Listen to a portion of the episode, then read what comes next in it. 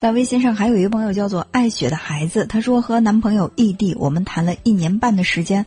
我的父母想让我们春节订婚，但是我男朋友家可能是资金存在困难，我不知道该怎么办，不想让父母失望，也不想让男朋友为难。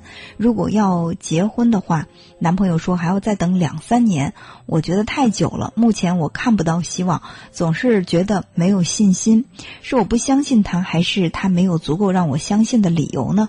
真的不知道该怎么办了，放手又舍不得，我很纠结。在爱情当中，很多人容易犯的一个错误就是，我不爱他现在的样子，我爱他未来的样子。怎么来解释这句话呢？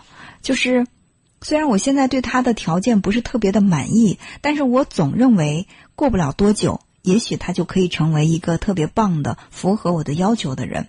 于是我对他满怀期待。可是。过去三年之后，他真的可以变成我所希望的样子吗？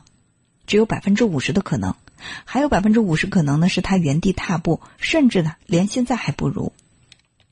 所以，我们爱一个人的时候，一定是爱他当时的样子，而不是他未来的样子。我不知道这两三年的时间，对你男朋友究竟会有多大的改变。或者说你对他有多深多高的这种期待？如果说你和你的家人期待的是他能够给你带来非常富足的生活，而现在他呢离那个呃条件差距还非常大，那你就要去慎重的考虑，到底这段感情值不值得去等？两三年的时间确实不短。还有呢，就是你的这个男朋友，我认为他的表现也很奇怪。为什么他说还要让你再等两三年呢？结婚不就是？九块钱就可以办个结婚证了吗？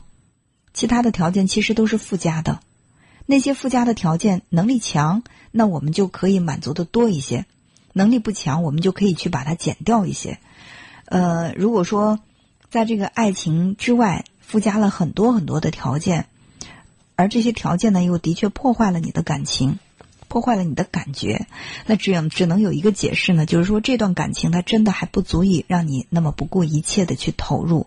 其实这个我不认为是你的错，也不认为你这个人太物质太现实，因为每个人对生活的要求标准不一样。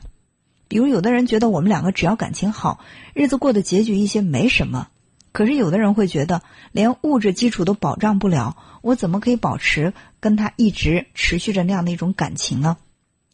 所以呢，我认为我们只有清晰的认识自己，同时呢，要真的知道自己想要的是什么，看看对方是否可以给自己带来自己想要的东西，能把这些问题回答清楚。